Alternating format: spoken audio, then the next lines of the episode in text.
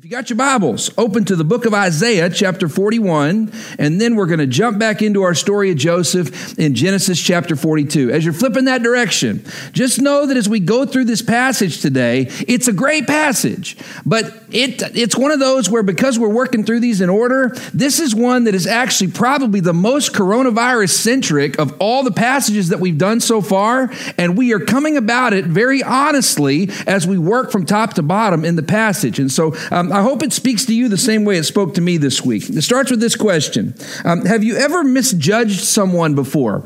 Have you ever misjudged someone before? Um, I can tell you, like, a bunch of great movies are based off of this principle, okay? But the idea of misjudging someone is where you start off in one camp and you end up in another. Now, I, I, there are a lot of good movies that give this as an example, but the one I kept thinking of was Home Alone. You remember seeing Home Alone back in the day? Home Alone, the misjudging of uh, uh, the little boy Kevin's lifetime. Remember Macaulay Culkin? He slaps his face with the aftershave and screams. Again, that's that's Kevin, Home Alone, right? In that movie, which my family watches every Christmas, um, in that movie, the person that Kevin misjudges is the old man with the shovel. You remember the old man with the shovel? He walks around, he's salting the uh, uh, salting the streets so that they aren't covered with ice, and honestly, doing a great public service. But Kevin is told at the beginning of the movie by his brother that the old man is actually shoveling dead bodies pieces of dead bodies onto the sidewalk. I mean, of course, that's not true, but to Kevin's eight year old brain, that's what he thinks is going on right there. And so, anyway, he, when he sees the man, every time through the beginning of the movie, what does he do? He turns and he runs in the other direction as fast as he can. Well, one day, sure enough, a conversation starts between the two of them. They actually meet together and have a conversation at church, of all places. Uh, and then from there, they end up friends, and the old man ends up helping Kevin and helping take care of him. I know it's just a movie. But there are so many times in our lives where we misjudge someone and what they're trying to do for us, uh, and it causes later on what seemed like someone who is an enemy or someone who is indifferent to us. We end up becoming friends with them over time. Now, we don't just do that with each other, we do that with God. There are times that we assume that God is one way or that God is thinking something, when the truth is, when we study Scripture, the mind and the character of God are based around this term God is good. God is good in all things. Look at what it says here in Isaiah chapter 41, verse 13. Here's what it says The Lord is speaking, and He says, For I am the Lord, for I, the, for I am the Lord your God, who takes hold of your right hand and says to you, Do not fear. Look at this. I will help you. I love the ESV's translation of that last clause. It doesn't just say, I will help you, it says, I am the one who helps you. The beautiful picture in this passage is to remember when we are filled with fear and life is filled with uncertainty, we've got to remember the role and the character of Almighty God. God is good and He is the one who helps us. He is not just someone who is helpful, He is the one who, by nature, who is going to help us. If you're taking notes, write this down. Our ability to trust God in difficult circumstances is directly connected to our understanding of His character. Let me say that again. Our ability to trust God in difficult circumstances is directly connected to our understanding of His character. I don't know how many times I've gotten to hear from people recently where they will say, What do you think God is doing during these days that we're in? I can tell you a very short answer to that question He's doing something good. I don't know what it is. I don't know how it's going to come about. But by understanding the character of God, I know that no matter what is on the horizon, no matter how deep, dark, difficult, complicated these days become, in the end, God is doing something good because that's who He is, because that's what He does. God is doing something good. And when we remember that, it makes us it makes it easier to trust him during difficult circumstances. It begs our question today. What should we remember about God in times of crisis. When it's harder to understand the plan of God or the mind of God, what should we remember about God in times of crisis? If you'll save your spot there in Isaiah and now flip over to Genesis chapter 42, we're going to start in verse 25 and pick up where we left off last week in our story about the life of Joseph. Genesis chapter 42, starting in verse 25. Now remember the way our story started. Joseph has a vision from Almighty God, has a dream that he is going to be shining like one of the stars in the heavens and that his brothers are going to bow down before him. His brothers hear that dream. They get upset with him. They then sell him into slavery to put him into his place. He's then sold to a guy named Potiphar.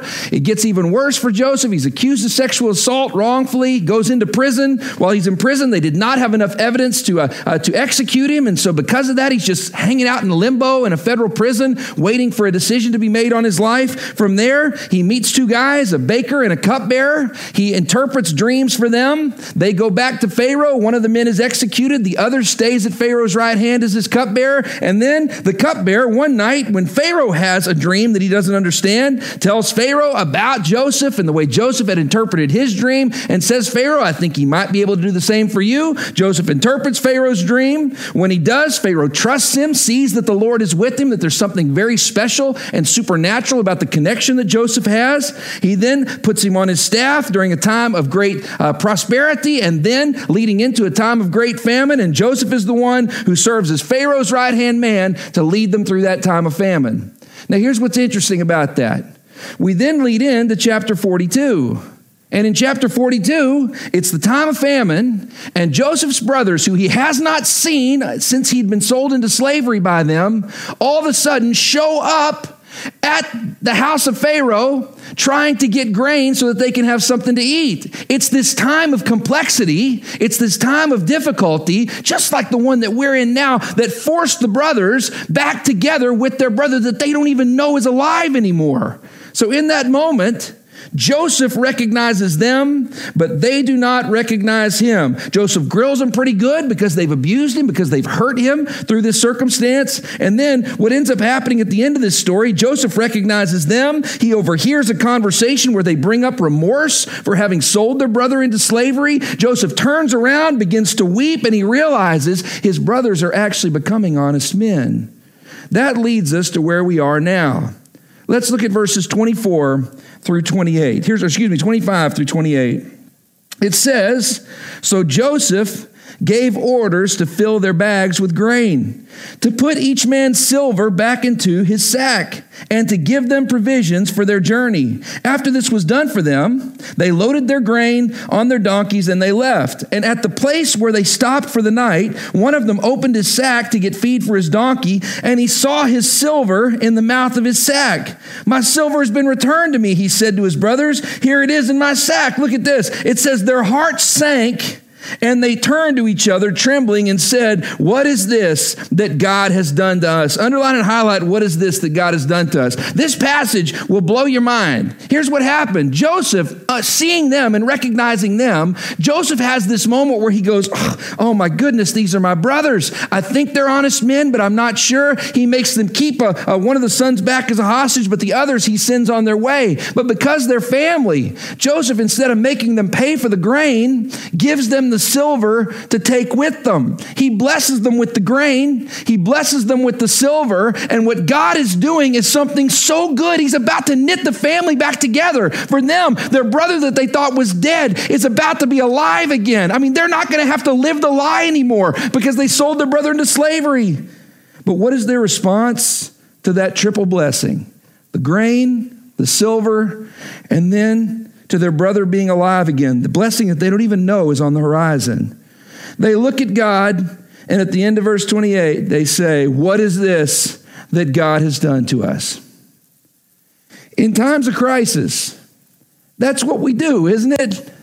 We look at God and we go, What are you doing to us? You've shaken up my world. What are you doing to us? I had everything planned out. What are you doing to us? I, I understood what I was doing from day to day. If you're taking notes, write this down. What should we remember about God in times of crisis? Number one, God is not messing with you. God is not messing with you. Some of you need to remember that. There's this attitude and this idea that maybe God is messing around with my life. Can I tell you why that's not true? Because it's not in his character. It is not in God's character to mess with you. All good things come from God. Now, just for the record, there is a huge difference between what God does and what God allows.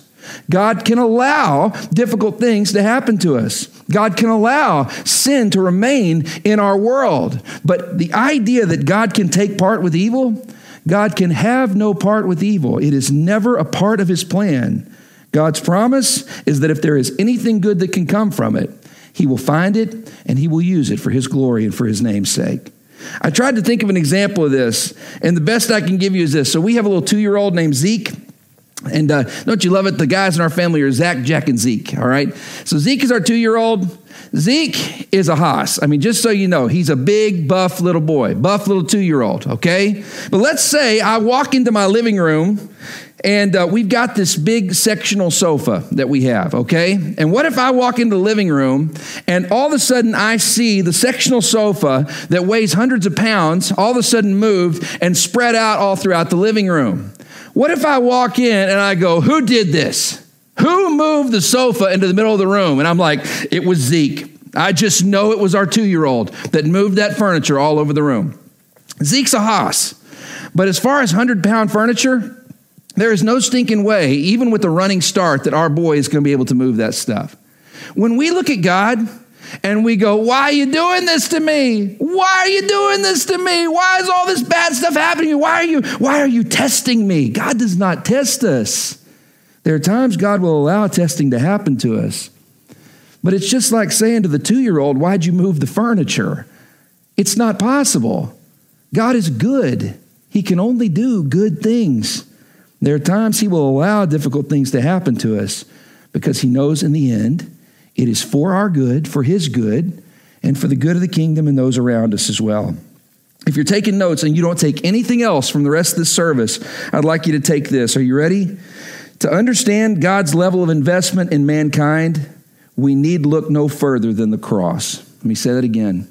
To understand God's investment, God's level of investment in mankind, we need look no further than the cross. I love that we have a cross right here behind us. Anytime I see a cross, not just being a pastor, but being a Christ follower, anytime I see the cross, I'm reminded of what God did for us. It says in John 3:16 that God so loved the world that he gave his one and only son that whosoever would believe in him would not perish but would inherit eternal life. The picture with that beautiful amazing verse is that when we see the cross, we see that the Son of God was brutally murdered on our behalf for our sin. He took our place, and that's how much God would love us.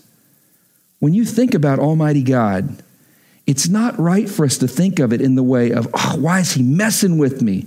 Why is he messing with my life? Why is he messing with the world around me? God is good, and he does good things.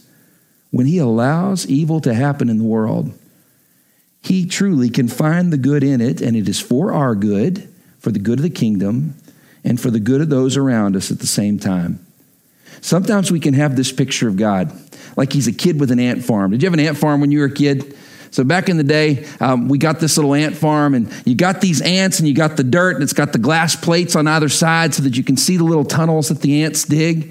And it never fails. Anytime there was a kid with an ant farm, the thing that every kid had to fight doing was taking the ant farm and shaking it up just so you could make those ants mad and make them redig the tunnels. And it was always fun to get to watch them redig the tunnels. I was always kind of the tender heart that felt like with the ant farm, I don't want to mess up what they've what they've done. Sometimes there's a type of person that sees God as the crazy kid with the ant farm, as the one who goes, "Oh, look, they've just got all their little tunnels put together, but I love seeing them squirm, shake, shake, shake. There you go, angry ants. There you go, angry ants. Scurry around and put it back together." No, that's not the heart of Almighty God.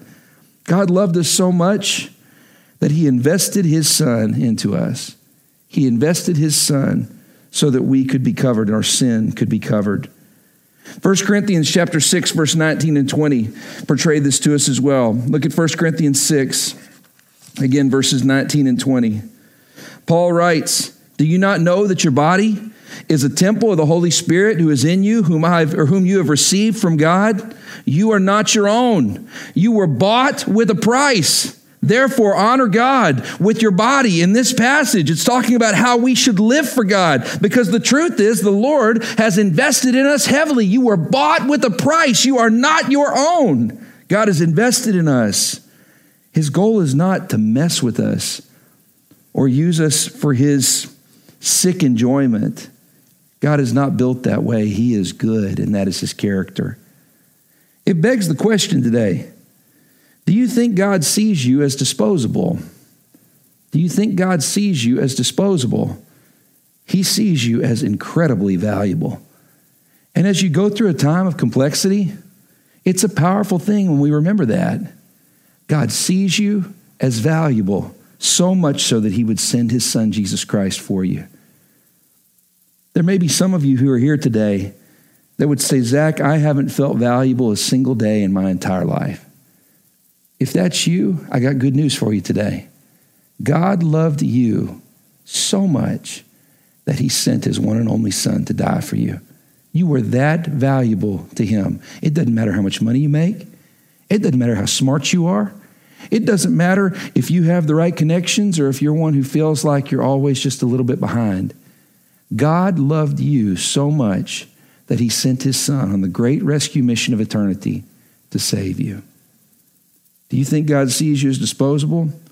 If that's how you feel, you're wrong. You're valuable.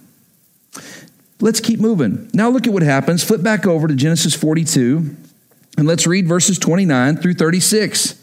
So they're already freaking out and they call out to God. What is this that God has done to us? Well, what God's done to them is just set them up for one of the miracles of the ages. Their brother, who they thought was a dead, who they thought was dead, is about to be alive. Now look at what happens in verse 29. It says, When they came to their father Jacob in the land of Canaan, they told them all that had happened to them, and they said, The man who is Lord over the land spoke harshly to us and treated us as if we were spying on the land. Now remember, it's their brother Joseph. They didn't recognize him. But we said to him, We twelve brothers, sons of one father, one is no more, and the youngest is now with our father in Canaan. Then the man who is Lord over the land said to us, This is how I will know whether you are honest men. Leave one of your brothers with me and take food for your starving households and go. But your youngest brother, uh, but, uh, but bring your youngest brother to me so that I will know that you are not spies, but honest men. Then I will give your brother back to you and you can trade in the land. As they were emptying their sacks, there in each man's sack was his pouch of silver. When they and their fathers saw the money uh, pouches, they were frightened. Now, this is so crazy because God has given them a blessing of grain. He's given them a blessing of this silver back. And what is their response to the blessing of Almighty God? They don't understand it. They're frightened. They go, Oh, what is going on here? Why would anybody just let us leave with this money? Verse 36 Their father Jacob said to them, You have deprived me of my children. Joseph is no more. Simeon is no more. That's the brother they left as a hostage. Simeon is no more. And now you want to take Benjamin? Everything is against me. Underline and highlight everything is against me. What we find from the brothers there at the end of verse 28 is what is this that God has done to us? Even though it's blessing, blessing, blessing. In this part of the passage, we find the father. Jacob sits there and he goes, Oh, oh my goodness, you guys took the silver, you didn't pay for the grain. They've already got Simeon. And he goes, Oh, what are we going to do? Everything is against me. When the truth is, what God has on the horizon is the miracle that he never dreamed possible. That his son, that he thought dead, is actually alive and living out the vision that he had when he was 17 years old. Living out the dream that he had when he was 17 years old. If you're taking notes, write this down. What should we remember about God in our times of crisis? Number one, God is not messing with you. And number two, God is not trying to bring about your destruction. Let me say that again. God is not trying to bring about your destruction. In this case, Jacob raises his hands and goes, ah, Everything is against me. The universe is against me. You can read into that. God is against me. God is fighting for the other side. Why is this happening? Can I just tell you one thing? This is another one of those for you to write down. Are you ready for this? For some of you, this is going to blow your mind. Are you ready? If you're the one raising your hands and going, everything's against me, all right? God is against me. The universe is against me. Here, let me just say this to you. You ready? God is not out to get you. If that were the case, he'd have already gotten you. Let me say that again. God is not out to get you. If that were the case, he'd have already gotten you. If God is truly holy, sovereign, powerful, if he is truly the one who breathed and the stars existed, if he's the one who speaks and the universe is formed, don't you think he could squash you if you were a little ant that he wanted to squash? It's not in his character. God is good, and you are so valuable that God loved you enough to send his son. Everything's against me? Are you kidding me? That there is breath in your lungs is a sign that our God is for you. Are you kidding me? That you have the ability to serve him, that you have a mind that can think, that you have hands that can serve. Every aspect of our life screams that God is for us, that he is not against us when you find that little whisper from the enemy in your ears, what is God doing? Everything is against me. Know that that is a lie straight from the pits of hell. God's not out for your destruction. If He was out for that, it would have happened.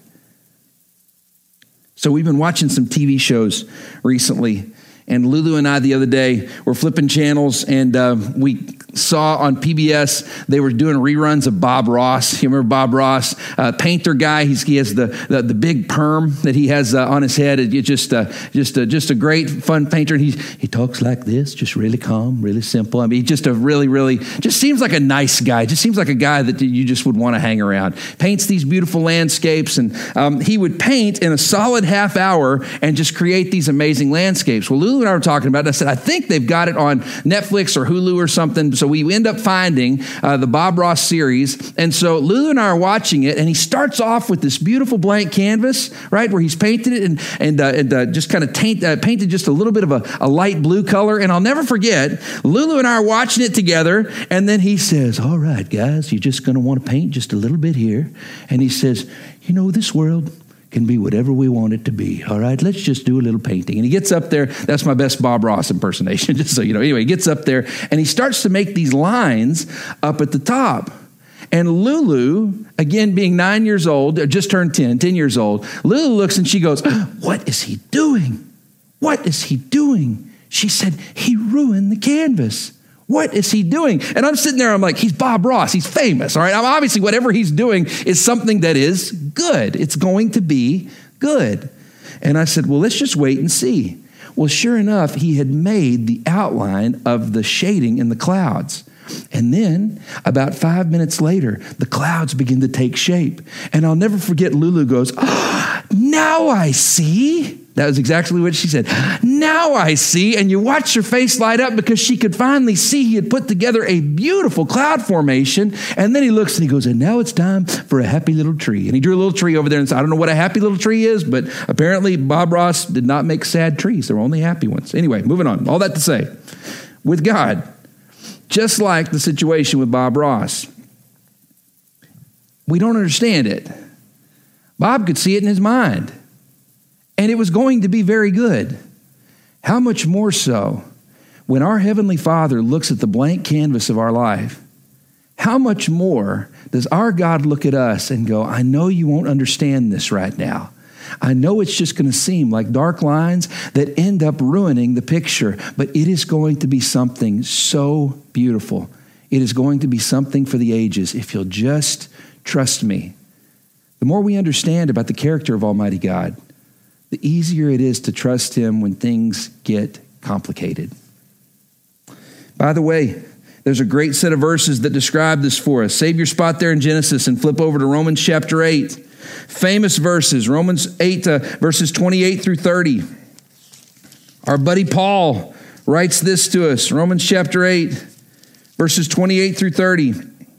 He says, And we know that in all things, in all things, in all things, God works for the good of those who love him, who have been called according to his purpose. For those God foreknew, he also predestined to be conformed to the likeness of his Son, that he might be the firstborn among many brothers. And those he predestined, he also called. And those he called, he also justified. And those he justified, he also glorified. I love this passage of scripture because he starts off by saying, God is making something good in you. And the plan since before you were born as Christians, the plan since before you were born is that you would be good, that God would craft something that is truly for the ages in you. And then he lays out what that process is at the end of verse 30 that you would be called, that you would be justified, that you would be glorified in the name Jesus Christ, that he would be the firstborn among many brothers. The Lord predestined for the believer that you be a viable member of the family of God. Now, listen to me. God is good. His purposes for your life are good. He's not ever just going to make something to throw away. He loves you, and his plan for your life is to call you, to justify you, and then eventually that you would be glorified in Jesus Christ as well. It begs the question do you, under, do you misunderstand the nature and motivation of God? Do you misunderstand the nature and motivation of God? Do you see God as that kid with an ant farm? Or there are some of you, this idea of God bringing about your destruction, you don't see him as a crazy kid with an ant farm. You see God as a bug zapper. You see God as this big bug zapper, and you're this moth, and you're flying to that uh, you're flying to that blue light or whatever. And as soon as you get close, it's God going up, not good enough, eh. not good enough, zap. Not good enough, and they'll understand later on, man, they can't draw near to God. You can't get near to God on your own. But through Jesus Christ, God ain't no bug zapper. God's the one that when we trust Him, He loved us so much that He sent His Son, Jesus Christ, to die for us. The nature and the motivation of God is love. He loved us so much, He sent His Son. He made us and predestined us to do good works, to be part of the family of Almighty God. Don't misunderstand the nature and the motivation of God. And if you ever find yourself saying, ah, Why is everything against me? Why is God against me? Then you misunderstand the nature and you misunderstand the motivation of our God. But now we got our last verses as we close. Look at Genesis chapter 42 and let's read verses 37 and 38. Here's how it closes out.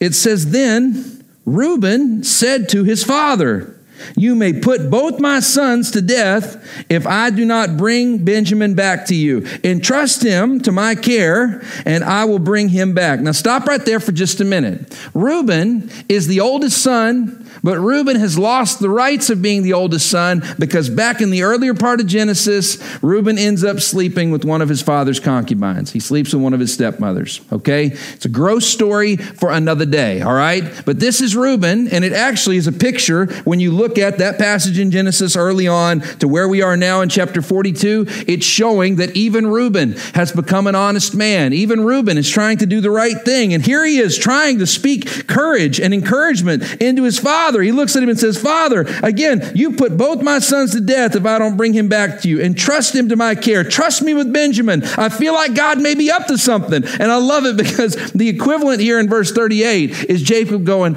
Be quiet, Reuben. You don't have any room to talk because of your past. It's just interesting. Look what happens in verse 38. But Jacob said, My son will not go down there with you. His brother is dead, and he is the only one left. If harm comes to him on the journey you are taking, then you will bring my gray head down to the grave in sorrow. Now stop right there and underline, you will bring my gray head down to the grave in sorrow. What happens here is Reuben tries to offer a moment of courage. He tries to offer an encouragement to his father. I'll put my own son's life on this. If you'll trust me, I feel like God may be up to something. But Jacob is so down in the pits of despair, he looks at him and he goes, Are you trying to kill me? And then he basically says, I'm going to die sad and alone. I'm going to be in sorrow, my gray head down to the grave. I'm going, I don't know how this is all going to work. If you're taking notes, write this down. Are you ready? What should we remember about God in times of crisis? Number one, God is not messing with you. Number two, God is not trying to bring about your destruction. And number three, God's plan is not that you die sad and alone.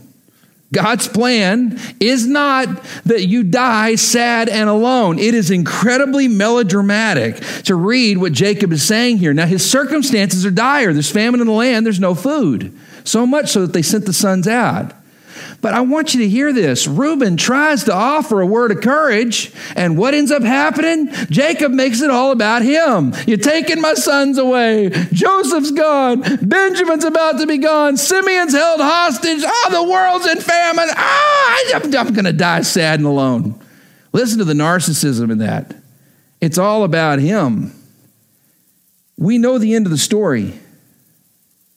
Joseph's wildest dreams, excuse me, Jacob's wildest dreams are about to come true when he gets to see his son Joseph, who he thought was dead, who is now alive. If you're taking notes, write this down. Are you ready? God is about to make Jacob's innermost desires a reality. He must have faith in the character of God. Jacob is about to make Joseph, or, uh, God is about to make Jacob's innermost desires a reality. He must have faith in the character of God. It is not God's desire for you to die sad and alone. That's not his plan for you. Now, some of you would say, but I've known people in the past who've ended up that way. What I can promise you is that is not God's plan. God's desire is not that you would die sad and alone. And when that whisper of the enemy comes in your ear, when you did just like I did and you watched a little too much news late into the night, you'd be very smart to set a time in the evening when you turn the TV off and you just go to sleep.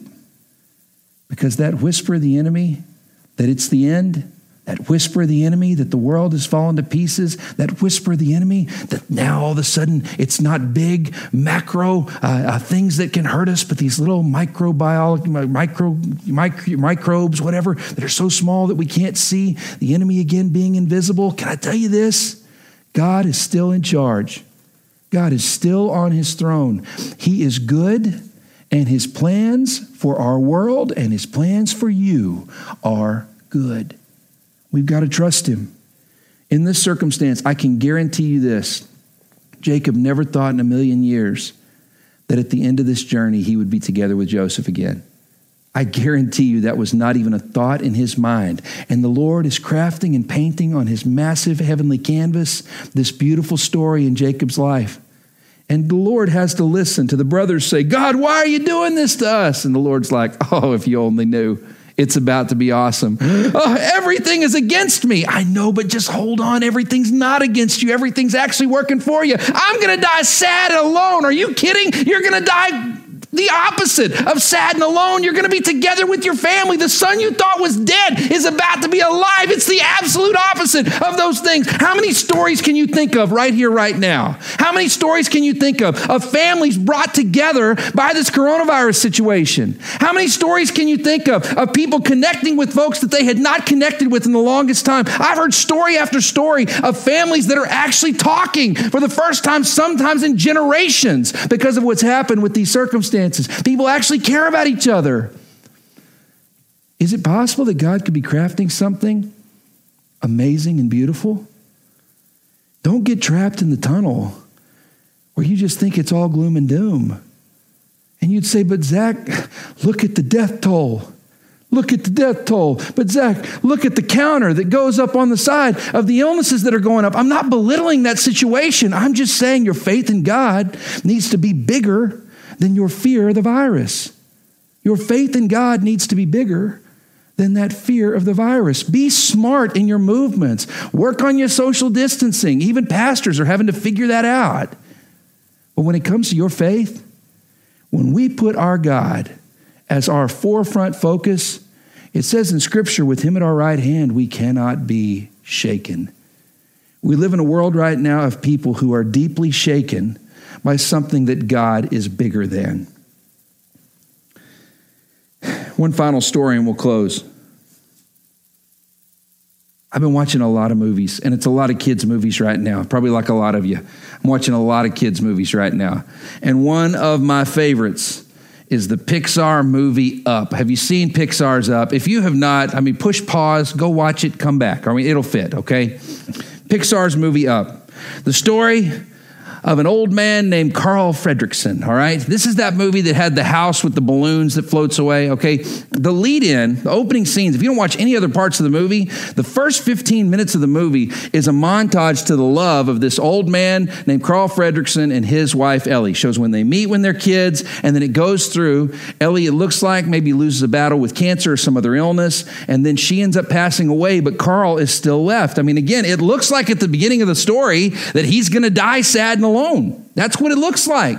And Carl Fredricksen is still in this house that he and Ellie have worked on and built together. And he's sitting there in the house, and you watch him. He's just waiting to die, sad and alone. And then all of a sudden, the knock comes at the door. They want to take his home because of urban, re- uh, urban redevelopment. They want gentrification. They want to take his home, and they want to turn it into like a, a like a sandwich shop or something, a, a, a mall. And so he's got this little house. His world is slipping away. He just wants to die, sad and alone in his house. And sure enough, he has this idea that he's going to take the house away, that he'll load it up, a Disney style. He's going to put a whole bunch of balloons on it, and he'll float it away to a place called Paradise Falls, a waterfall in South America. And he's just going to place his house there, and he'll die alone in the place that he and Ellie had always wanted to go to. However, another knock comes at the door, and it's a little boy named Russell. Russell has got a complicated family dynamic himself, but the little boy, Russell, probably 10 years old in the show, ends up knocking on the door, and Russell, on the day that Carl Fredricksen takes his house away and the big deal of balloons and sails off, Russell ends up on the front porch and he all of a sudden ends up tethered to Mr. Fredricksen. They end up in this whole thing together. Well, the story is about how Carl just tries to do everything he can to get his house to Paradise Falls so he can die sad and alone. But in the process, he meets the little boy Russell. In the process, they meet a dog named Doug. And they end up meeting a bird, a dodo bird named Kevin, all right, who's an endangered species. I don't know how you name an endangered bird Kevin, but Pixar did it and somehow it worked, all right? All that's just to say by the end of the movie, I'm not spoiling it for you, you had like 20 years to see it, and you paused and watched it up until this point. So, all that to say, Carl, when we get to that point in the movie, all of a sudden, he yells and gets everybody away from him. He finally gets his house to the edge of Paradise Falls next to the waterfall, and he sits alone in the house. And all of a sudden, he longs for Russell, for Kevin, and for the dog Doug. And you watch it. New life fills him. It wasn't life with Ellie. It could never be that way again. She'd passed away. But for Mr. Fredricksen, it could still be good, and he didn't have to be sad and alone. I know some of you might say that's just a movie. It is. But hear my parable today. It can't be like it used to be. In fact, after this coronavirus situation, the world has changed. Not just DC, not just our country. The world will be different after what has happened through these last few weeks and what is going to happen through these next months. The world is going to be different. What's the consistency? God is good, and his plans for us are good. And his plan is not that you die sad and alone. He's got new relationships waiting on the other side of this. Some of them in development right now. You are furthering those relationships and you don't even know it. God has got something good in store for you, in store for your family. He's got good things in store for each of us. We just need to trust Him. But how can we do that?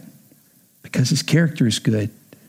God cannot make bad things, God cannot do bad things.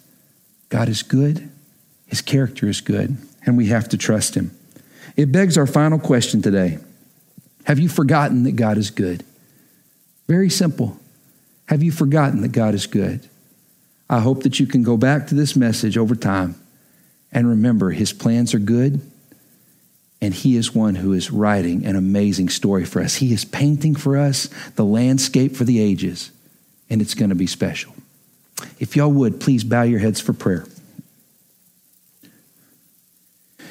With every head bowed and every eye closed, nobody looking around but just me. Maybe you're here today and you'd say, Zach, I need you to pray for me.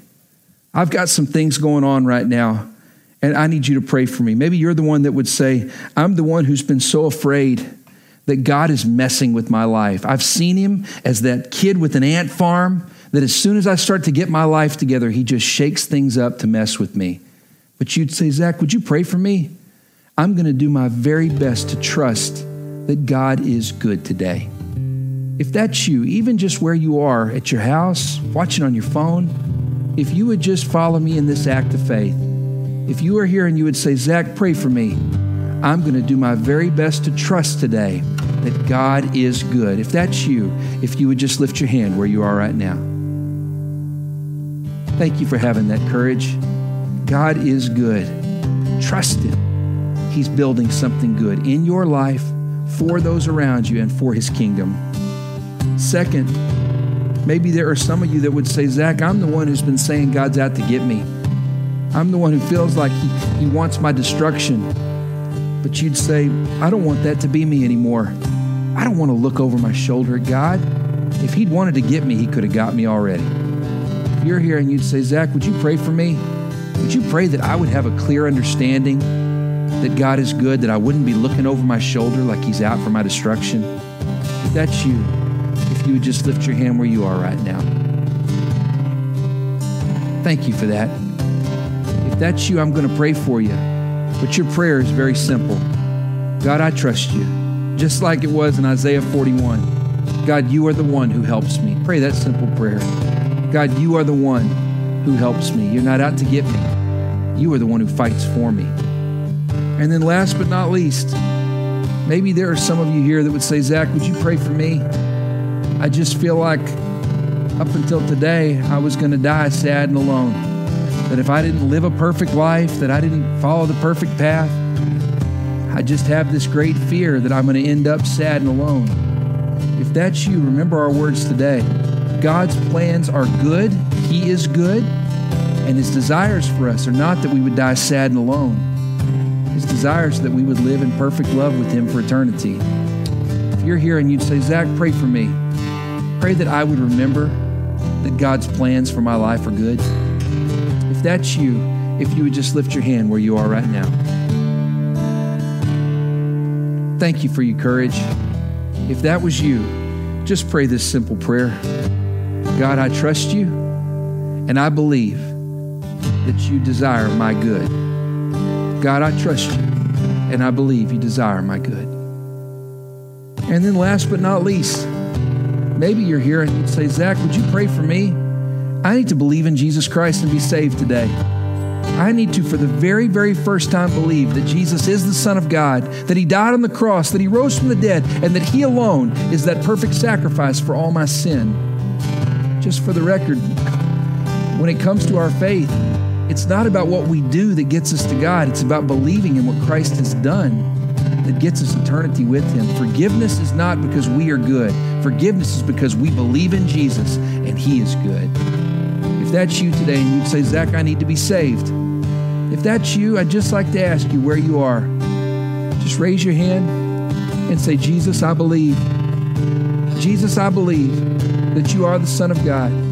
Say, Jesus, I believe that you died on the cross. Say, Jesus, I believe that you rose from the dead. And then say, Jesus, save me from my sin. Save me from my sin. If that was you and you prayed that prayer for the very first time, I'd like to ask you just in the comments section, just to type, I believe in Jesus today. And then someone from our team is going to reach out to you. It's the most important decision that you'll ever make. I'm going to pray for us. And then we got a couple more songs in worship. Let's do business with God. Father, thank you for this day and for your blessings in it. Thank you so much, Lord, for this story of Joseph and for all the different twists and turns that are attached to this story. Lord, I thank you. I thank you that in the midst of this story, Jacob, his sons, have no idea exactly what you're up to. But the entire time, you were just being you. You are good. And you are being so good to their family. Lord, I pray for those who are here today that are concerned about your motivation, that are concerned that you're either out to get them or, or they're concerned that maybe your plans are not good or they're concerned about where they fall in the spectrum. Lord, I pray that they would realize today that you are good, that you are about our good, and Lord, that you cannot do wicked, evil things. You're holy, you're perfect, you're pure. And God, I pray that as we understand your character, that we would trust you. Thank you, God, for who you are. And above all else, thank you for your Son, Jesus Christ. It's in his holy name that we pray these things.